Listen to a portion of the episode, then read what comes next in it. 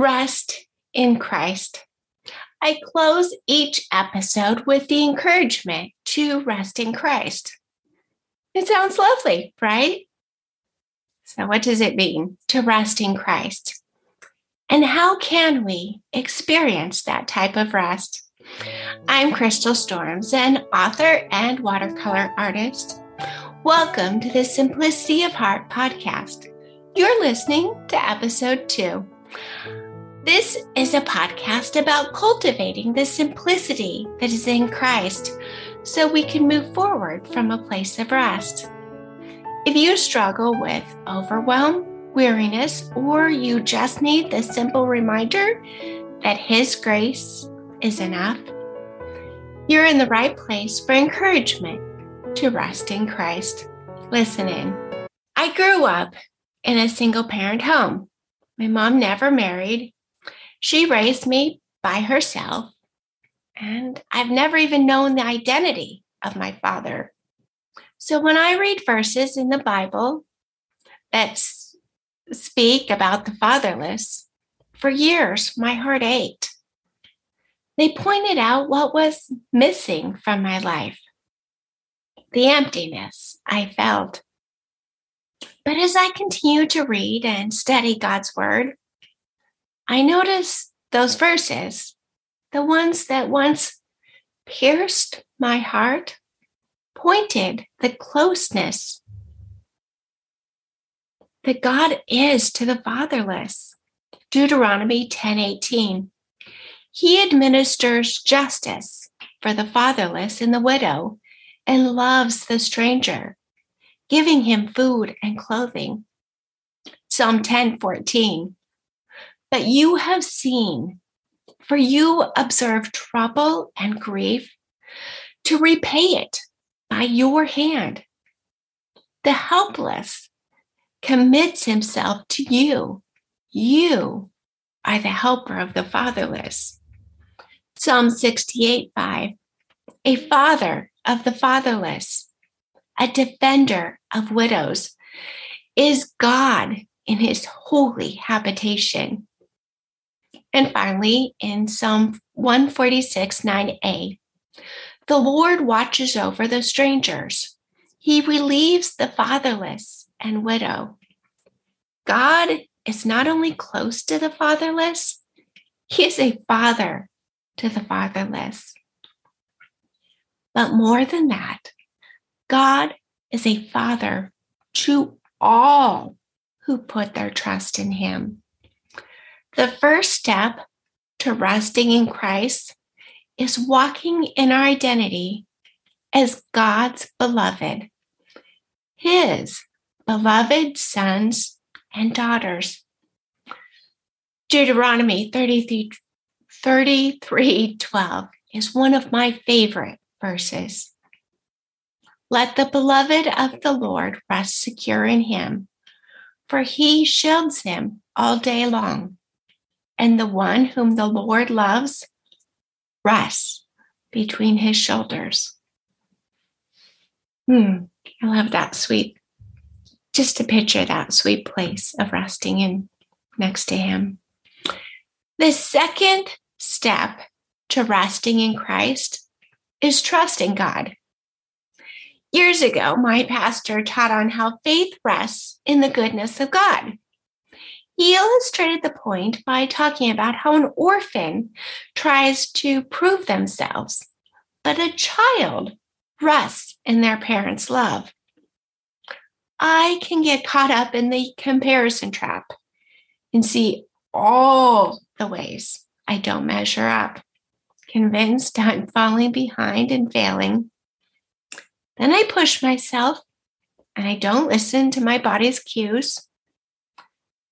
And then I can end up resting on the outside while stressing on the inside, resenting my need for downtime or sleep while worrying about what's not getting done.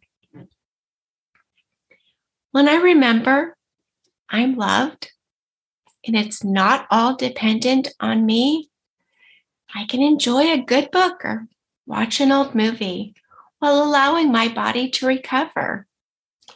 My limitations point to my Father's limitlessness. The third step to resting in Christ is surrendering, surrendering control. I came across this quote in the book Wild and Free by Jess Connolly and Hayley Morgan. The opposite of faith isn't doubt, it's control. That one kind of stung. Because too often I can leave my problems with God only to pick them right back up again. Or saying, I trust you with this, God. But my worries betray my fears that God may not answer the, my prayers the way I want Him to, that I don't trust Him. Psalm 146, 8 through 9 says, The Lord is gracious and full of compassion, slow to anger, and great in mercy. The Lord is good to all, and his tender mercies are over all his works. When I believe God is good and I am loved, and that he is working things out for my good, that he is who he says he is in his word, I can rest in Christ. I can surrender to God's control and open the door for his kindness and goodness to flow in my life.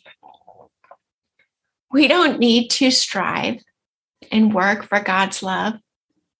We can rest in the truth that God has placed his love upon us. He is worthy of our trust in making all things right.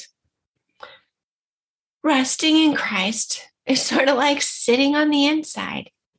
It's a heart that is at rest, not anxious or worried, but settled and secure. Resting in Christ, or heart rest, as I sometimes call it, requires leaving my worries in God's hands and following His lead. And I can only do that when I start my day with God and walk in the knowledge He's with me every step of the way.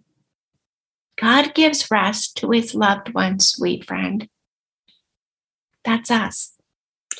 Let the beloved of the Lord rest secure in Him, for He shields him or her all day long. And the one the Lord loves rests between his shoulders. Each week, I want to offer you a question to journal about or simply contemplate. What is a worry you are holding on to that you need to release to God? What is a truth from God's Word you can hold on to that confirms your identity as His beloved? Thanks for listening to episode two of the Simplicity of Heart podcast.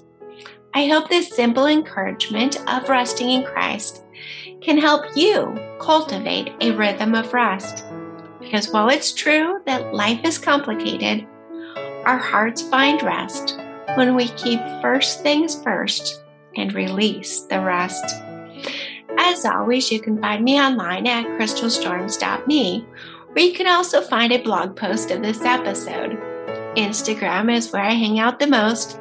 Find me at crystal underscore storms. I would love to see you there. And if you haven't subscribed to the podcast, make sure to do that. And if you're enjoying the show, I would love if you would write, leave a review. That helps more people find the show.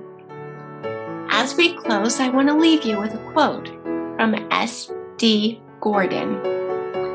If there be anything that can render the soul calm, dissipate its scruples, and dispel its fears, sweeten its sufferings by the anointing of love, impart strength to all its actions, and spread the joy of the Holy Spirit in its countenance and words.